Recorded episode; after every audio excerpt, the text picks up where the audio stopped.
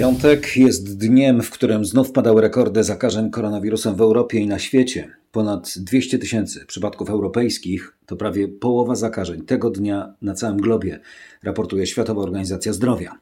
Polska niestety znowu z rekordem kraju 13 632 zakażenia. Podsumowanie dnia w RMFFM zaczynam od koronawirusa i decyzji rządu, który epidemię próbuje powstrzymać. Na tych decyzjach znowu traci branża gastronomiczna, która podkreśla, przetrzymają tylko najsilniejsi lub najbardziej pomysłowi. Do tego polski spór o aborcję i amerykańskie wyborcze rodeo po ostatniej prezydenckiej debacie Donald Trump-Joe Biden.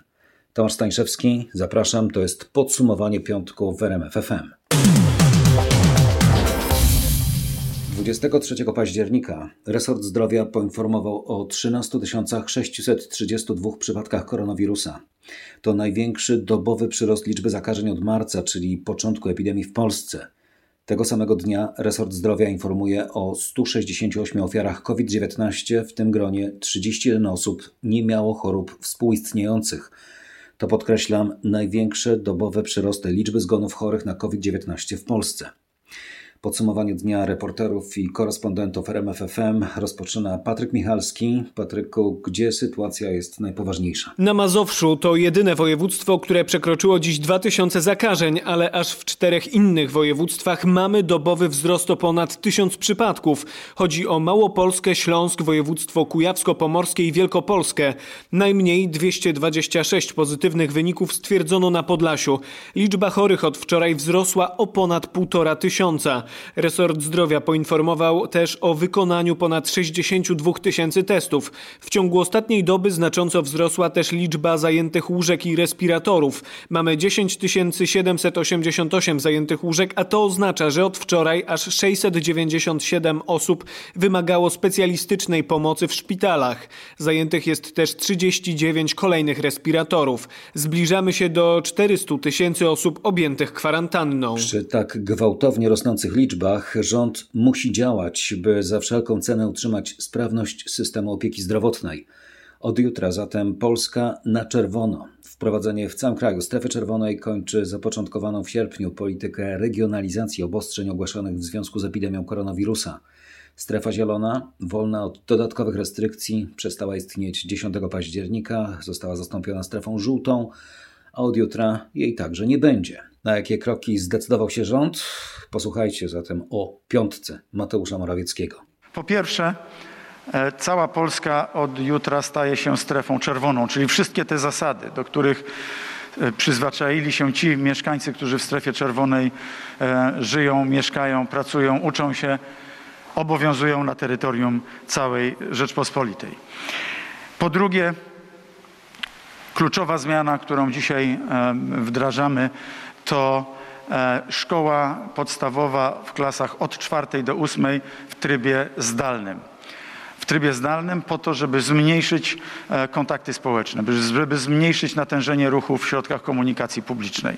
I to jest bardzo potrzebne, żeby przerwać ten łańcuch transmisji. Dodatkowo odpowiedzialność za efektywność naszych działań spoczywa na wszystkich, na całym społeczeństwie, także na dzieciach i młodzieży.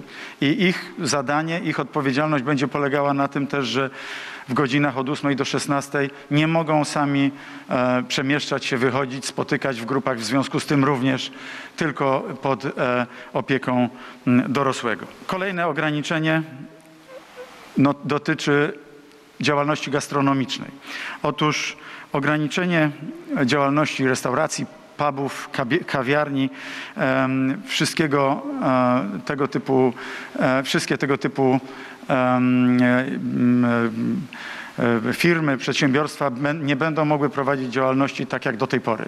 Będą mogły organizować jedynie pożywienie na wynos, dania na wynos i to obostrzenie na razie jest zaplanowane na dwa tygodnie, ale z możliwością przedłużenia, jeżeli pod koniec drugiego tygodnia nie zauważymy e, zmiany e, w liczbie zakażeń lub e, co gorsza, jeżeli ta liczba będzie cały czas rosła. Czwartym obostrzeniem jest e, zakaz wszelkiego rodzaju aktywności osób e, powyżej pięciu w jednej grupie, a więc różnego rodzaju zebrań, aktywności, spotkań, bo widzimy wyraźnie, że e, również w ostatnich dniach dochodziło do spotkań dużych grup osób i mamy przekonanie, i takie jest też zdanie e, epidemiologów, że były to źródła i ogniska zakażeń. Temat piąty, ale bardzo, bardzo kluczowy.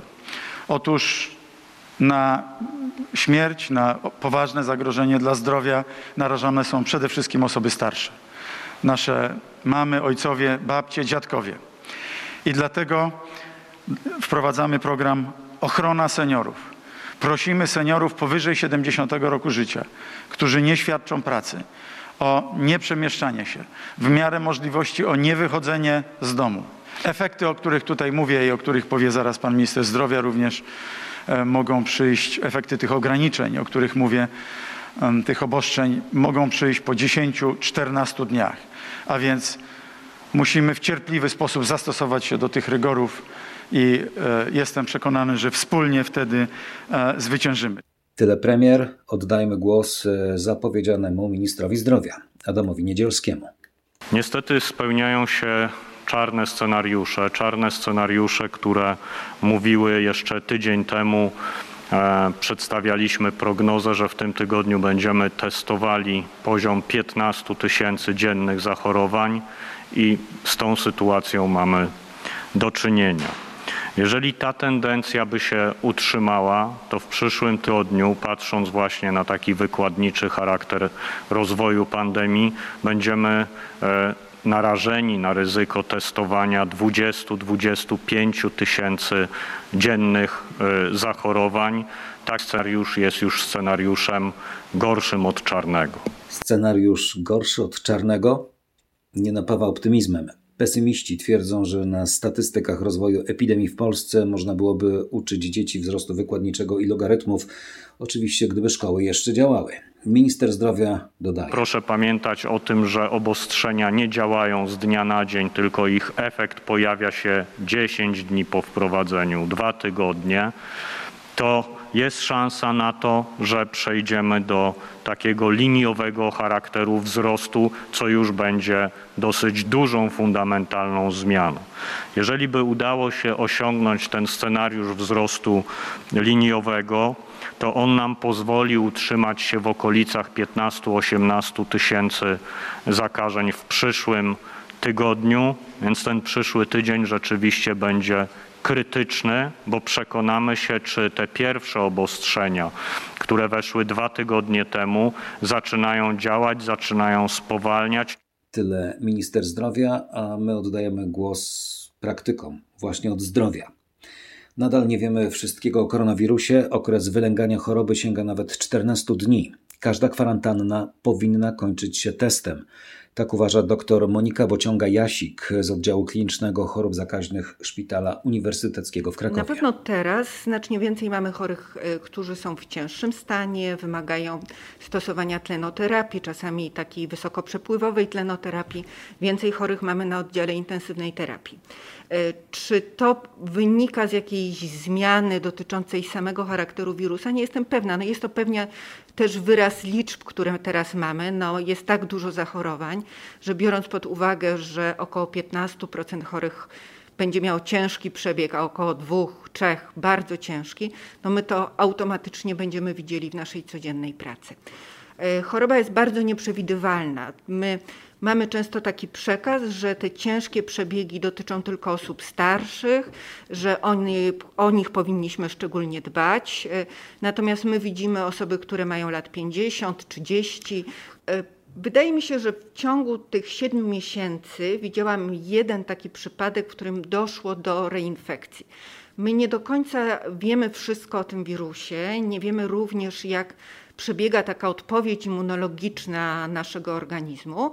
Czyli to nie jest tak, że przebycie zakażenia chroni nas na pewno przed następną infekcją, czyli te środki zabezpieczenia dotyczą również tych osób, które przebyły COVID-19, bo nie jesteśmy pewni, że one na pewno nie zachorują ponownie. Doktor Monika Bociąga-Jasik z oddziału klinicznego chorób zakaźnych Szpitala Uniwersyteckiego w Krakowie. Dzisiaj, przypominam, tylko w Małopolsce odnotowano 1558 przypadków koronawirusa.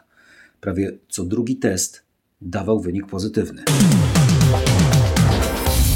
To upłaczające, mówią nam pacjenci przed punktami pobierania wymazów do testów na koronawirusa. W stolicy Małopolski wielu z nich kilka godzin z gorączką musi czekać na zewnątrz w długich kolejkach. Marek Wiosło próbował ustalić, dlaczego ci pacjenci nie są zapisywani na konkretne godziny. Bo to, jak przekonują laboratoria, spowodowałoby znaczne wydłużenie czasu oczekiwania na wymaz. Wielu pacjentów zmarzniętych, z gorączką czy kaszlem od godzin porannych czeka na wymaz m.in. przed jednym z punktów w Krakowie. Nie wiem, ile jeszcze postoję tak naprawdę, bo nie można się umówić na jakąś konkretną godzinę. Przede mną ludzie, za mną ludzie, jedni z gorączką, jedni kaszlą. Mówiła pani Agnieszka, wprowadzenie takiej organizacji spowodowałoby wydłużenie całego procesu. Ludzie mieliby terminy na przykład za 2-3 tygodnie. Staramy się wydłużać godziny otwarcia i obsłużyć każdego tego samego dnia, mówi dr Tomasz Anyszak z laboratoriów diagnostyka. Mamy problem z zapewnieniem obsady do pobrania. Nie mamy, pobierzemy większą ilość osób, znamiennie większą, niż to, więc jest zrobić zapis na godzinę. W zmniejszeniu kolejek pomoże większa liczba punktów pobrań. Tych w Małopolsce jest już 37 i jak zapowiada NFZ, powstaną kolejne. Powstają też nowe szpitale. Czy ten tymczasowy na Stadionie Narodowym w Warszawie powstanie kosztem innych stołecznych szpitali? Według nieoficjalnych informacji reporterów RMFFM, personel medyczny z miejskich placówek dostaje oferty pracy w szpitalu rządowym i to oferty znacznie korzystniejsze finansowo. Władze tych szpitali mówią wręcz o podkupywaniu personelu. Z tymi faktami teraz Mariusz Piekarski. Mariuszu, jak wiele jest takich przypadków? Na razie pojedyncze przypadki w kilku miejskich szpitalach, ale to już wzbudziło zaniepokojenie wśród dyrektorów tych placówek. Tym bardziej, że jak ustaliłem, są to oferty bardzo kuszące, nawet podwajające obecne stawki personelu medycznego z miejskich szpitali. Według moich informacji ratownicy medyczni z jednego z SOR-ów dostali ofertę 180 zł za godzinę. Część już zadeklarowała rezygnację z obecnej pracy, choć wypowiedzenia nie zostały jeszcze złożone, ale z interwencją już ruszył warszawski ratusz. Poprosiliśmy więc wojewodę o to, żeby zwrócił uwagę, aby kompletując zespół do tych szpitali, sięgać raczej po lekarzy z kraju. Powiedział mi wiceprezydent Warszawy odpowiedzialny za ochronę zdrowia Paweł Rabiej. Jak mówi, podbierając lekarzy z jednych szpitali do drugich, rząd chce mieć szybko sukces, ale kosztem lecznic, które przecież już walczą z koronawirusem. Warszawa, Mariusz Piekarski. O nieuczciwej konkurencji mówią także restauratorzy. Przypominam, decyzją rządu od jutra restauracje, kawiarnie czy puby będą mogły serwować jedynie posiłki na wynos lub z dowozem. Ograniczenie działalności restauracji, pubów, kawiarni, e, wszystkie tego typu firmy, przedsiębiorstwa nie będą mogły prowadzić działalności tak jak do tej pory. Będą mogły organizować jedynie pożywienie na wynos, dania na wynos i to obostrzenie na razie jest zaplanowane na dwa tygodnie, ale z możliwością przedłużenia, jeżeli pod koniec drugiego tygodnia nie zauważymy e, zmiany w liczbie zakażeń lub co gorsza, jeżeli ta liczba będzie cały czas rosła. Bardzo niepewna przyszłość, stąd bardzo konkretne pytania kierowano dziś do Andrzeja Horbana, krajowego konsultanta do spraw chorób zakaźnych, głównego doradcy premiera do spraw walki z epidemią koronawirusa. Czy zespół, na którego czele pan stoi, dysponuje jakimiś twardymi danymi, które by wskazywały, że gastronomia jest szczególnym ogniskiem zakażeń jako branża powinna być zamknięta wcześniej niż inne branże. Nie myślę tu o, o jakimś takim ogólnym przekonaniu, ale o jakichś twardych danych. Panie profesorze? No, nie przeprowadzamy takich badań, ile osób zostało zakażonych po imprezie jednej czy drugiej, ale bardzo wyraźnie na tym, za tym posunięciem przedstawia, przemawiają wyniki zakażeń na przykład po weselach. To jest klasyczną imprezą w tym gronie i wystarczy jedna osoba, która jest zakażona, często bezobjawowa, żeby kilka albo nawet kilkanaście osób, uczestników takiego zgromadzenia zostało zakażonych. To jest ta przesłanka. To jest bardzo łatwo transmitowalny wirus, jeżeli nie zachowujemy tych zaleceń, o których Państwo wszyscy mówimy. Bardzo często, to znaczy dwa metry maska. w restauracjach branży gastronomicznej to się raczej rzadko zdarza. Będąc przekornym odpowiem, nie każde wyjście do kawiarni czy restauracji kończy się od razu weselem. Twardych danych, jak słyszeliśmy, rząd nie ma. Nie ma także na razie pomysłów na to, jak pomóc branży, która po raz kolejny praktycznie doświadcza restrykcyjnych ograniczeń. Krzysztof Berenda. Premier obiecuje, że będą spotkania, narady i rozmowy. Zapowiada, że możliwe są zwolnienia ze składek na ZUS i wypłacanie postojowego. Możliwe są także zastrzyki finansowe, czyli na przykład dofinansowania i tanie kredyty zostaną mm, teraz w trybie konsultacji w odpowiedni sposób przeanalizowane. Także w bardzo krótkim czasie, liczonym w godzinach i dniach, zaprezentujemy program wsparcia dla tych branż. Mm, czyli mamy obietnice, ale nie mamy konkretów, a firmy zamykane są już teraz. Premier mówi o bardzo krótkim czasie, no, ale na pewno dłuższym niż dano dziś właścicielom restauracji lub kawiarni na przygotowanie się do nowych obostrzeń. Wystąpienie premiera, przypominam, zaczynało się o 11, a oni swoje lokale muszą zamknąć do północy i przestawić się na działanie wyłącznie na wynos lub z dowozem. Jak zareagowała branża gastro w Krakowie? No wie pan, co jest bardzo smutno. Dużo osób myślę, że potraci pracę, bo już widzimy, co się dzieje, nie potrzeba ludzi. Informacja, którą otrzymaliśmy jest informacją, która podcina nam całkowicie skrzydła. Przecież u nas pracują ludzie, którzy zarabiają na to, żeby żyć, żeby utrzymywać swoje rodziny. Tomasz Szmitkowski, właściciel restauracji Cudne Manowce w Olsztynie, przypomina, że od dłuższego czasu działa w reżimie sanitarnym, a musiał przygotować lokal przed weekendem. Ten weekend mieliśmy dużo rezerwacji. Działamy w tym rygorze sanitarnym e, mamy o zmniejszone, zmniejszone ilości stolików o połowę, e, więc pra praktycznie mieliśmy wszystkie stoliki zarezerwowane. Utrzymają się najsilniejsi? Najsilniejsi pewnie się utrzymają, ale mm, jest mnóstwo restauracji, które się dopiero otworzyły, które są, do, które są do dorobku. E, one moim zdaniem nie mają szans. Jaka tutaj powinna być pomoc? Wyraźnie zaznaczona, wyraźnie powiedziana na samym początku, w momencie zamykania restauracji. Restauratorzy znowu jesteśmy w, w momencie, gdzie nic nie wiemy. Nie wiemy, czy ten lockdown nie będzie dłuższy niż dwa tygodnie. Z Tomaszem Szmitkowskim, właścicielem restauracji Cudne Manowce w Olsztynie, rozmawiał Piotr Bułakowski. We Wrocławiu na rynku stanęła dziś artystyczna instalacja Martwe Krzesła, złożona z kilkudziesięciu krzeseł oraz zniczy. Jak podkreślali organizatorzy, ta instalacja miała zwrócić uwagę na śmierć gastronomii z uwagi na nierówne traktowanie podmiotów gospodarczych.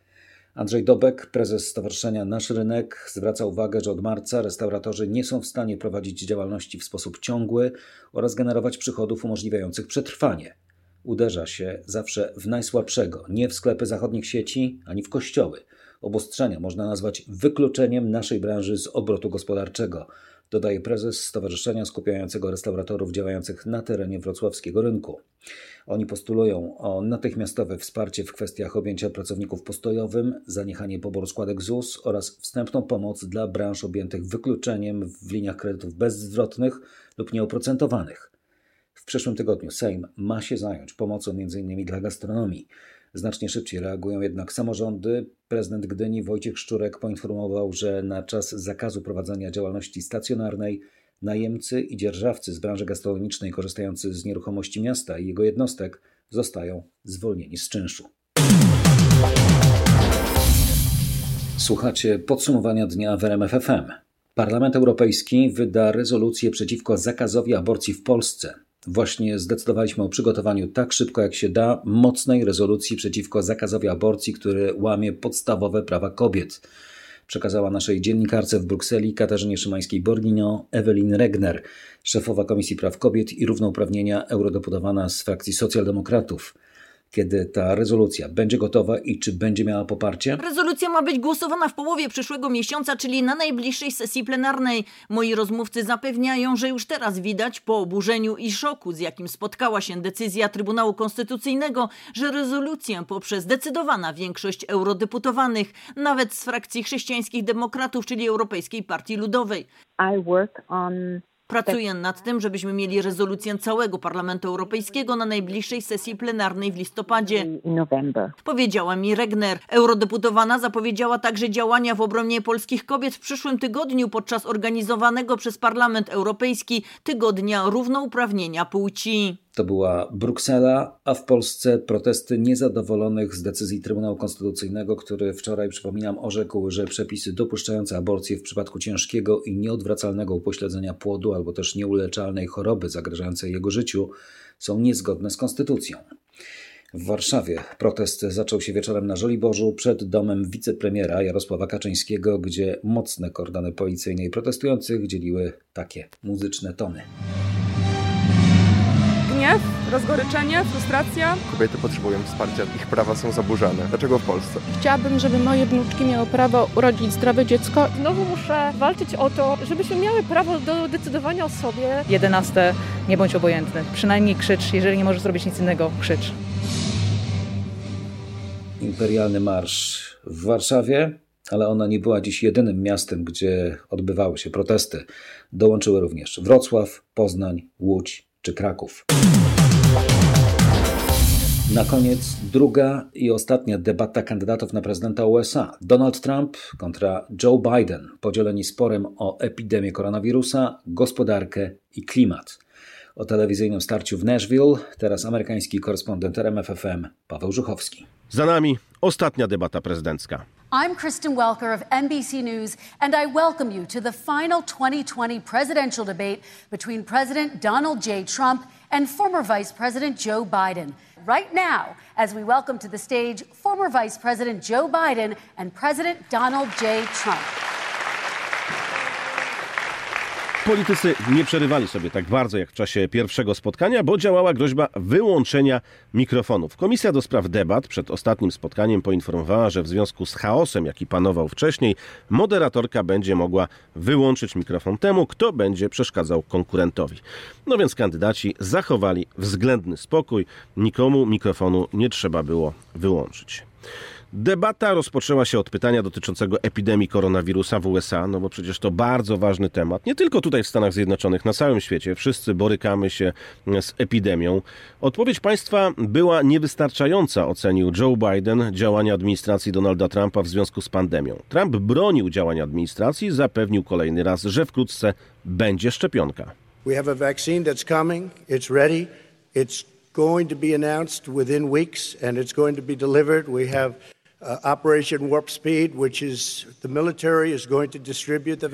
jednak wiadomo, że żadna z firm nawet jeszcze nie wystąpiła o zezwolenie na dopuszczenie szczepionki do użytku. Co więcej, niektóre zawiesiły pracę e, nad nią ze względu na jakieś e, problemy. Nieoficjalnie mówi się, że szczepionka pojawi się na rynku najwcześniej na przełomie marca i kwietnia. Co ciekawe, kilka dni temu pojawiła się wypowiedź szefa jednej z firm, która jest w czołówce tych, które chcą mieć na rynku szczepionkę. Swoją drogą Trump wymienił nazwę tej firmy w czasie debaty. No z tej wypowiedzi wynika, że dopiero właśnie pod koniec stycznia koncern wystąpi, jak dobrze pójdzie, o zgodę na dopuszczenie szczepionki do użytku. A więc dopiero ten moment, kiedy zwróci się do nadzoru mm, z prośbą o dopuszczenie szczepionki e, do użytku. A później jeszcze jakieś badania, mm, cała biurokracja. Mm, a więc to nie tygodnie, jak mówi Donald Trump, a raczej miesiące i wszyscy musimy mieć tego świadomość, bo epidemia dotyka nas wszystkich. Wszyscy mamy przez epidemię sporo kłopotów. Kandydaci różnili się w kwestii podejścia do otwierania gospodarki po epidemii. Biden wskazywał, że to możliwe przy podejmowaniu odpowiednich środków bezpieczeństwa, powszechnym testowaniu oraz zachowywaniu dystansu społecznego. Prezydent opowiedział się jednoznacznie za odważniejszym otwieraniem gospodarki. Mówił, że lekarstwo nie może być gorsze od choroby, wymieniający przy tym problemy wiążące się z lockdownem. Prezydent wskazywał wskaźniki rosnące morderstw, zabójstw, depresji oraz alkoholizmu. Nowy Jork stał się miastem duchów, stwierdził Trump, dodając, że wiele osób wyjeżdża z tego mocno dotkniętego przez epidemię miasta. Spójrzmy więc na Nowy Jork. Nowy Jork rzeczywiście jest w kłopotliwej sytuacji. Na rynku jest wiele mm, dostępnych e, nieruchomości, jest e, mnóstwo lokali do wynajęcia. Sporo osób z Nowego Jorku wyjechało i to jest naprawdę e, coś, co jest straszne dla tego miasta. Przy czym Nowy Jork bardzo restrykcyjnie podszedł do sprawy epidemii. W Nowym Jorku w tej chwili sytuacja jest dość dobra. Co prawda w ostatnich dniach rośnie liczba zakażeń znów w niektórych częściach miasta, ale na pewno e, w tej chwili w Nowym Jorku sytuacja nie jest tak zła jak choćby na Florydzie. Joe Biden w czasie debaty przyciskał Donalda Trumpa w sprawie jego zeznań podatkowych. Zastanawiał się, dlaczego jego zeznania są jawne, a Donalda Trumpa nie. Co ukrywasz? zapytał wprost. Trump stwierdził, że płacił podatki tak jak się należy i że były to ogromne kwoty. Miliony dolarów Donalda Trumpa i nie tylko. Polecam podcast Pawła Żuchowskiego Ameryka z bliska na rmf24.pl. Tam korespondent RMFFM w Waszyngtonie odpowiada nie tylko o amerykańskiej polityce. Wybory prezydenckie za oceanem, przypominam już 3 listopada. Na koniec podsumowania dnia w RMFFM nowy znaczek, którym austriacka poczta upamiętnić chce pandemię koronawirusa. Połączyła dwa elementy do niej nawiązujące. Znaczek wykonany jest z papieru toaletowego, no i przy odrobinie chęci można go użyć do określenia dystansu społecznego. Znaczek dostępny jest w arkuszach o szerokości 10 cm, czyli 1,1 metra, no a właśnie taką metrową odległość od innych radzi zachowywać austriacki rząd. W oficjalnych kampaniach zachęcających do utrzymywania dystansu społecznego jako symbol pojawia się w Austrii słoniątko. Jeżeli umieścisz 10 arkuszy znaczków obok siebie, otrzymasz łącznie metr lub też długość małego słoniątka. Zresztą zwierzątko jest również wydrukowane na znaczku wykonanym z trójwarstwowego papieru toaletowego, a to nawiązuje do gromadzenia zapasów tego właśnie artykułu na początku pandemii. To było podsumowanie dnia w udanego, zdrowego, podkreślam, weekendu. Tomasz Stańszewski, dziękuję za uwagę. Do usłyszenia.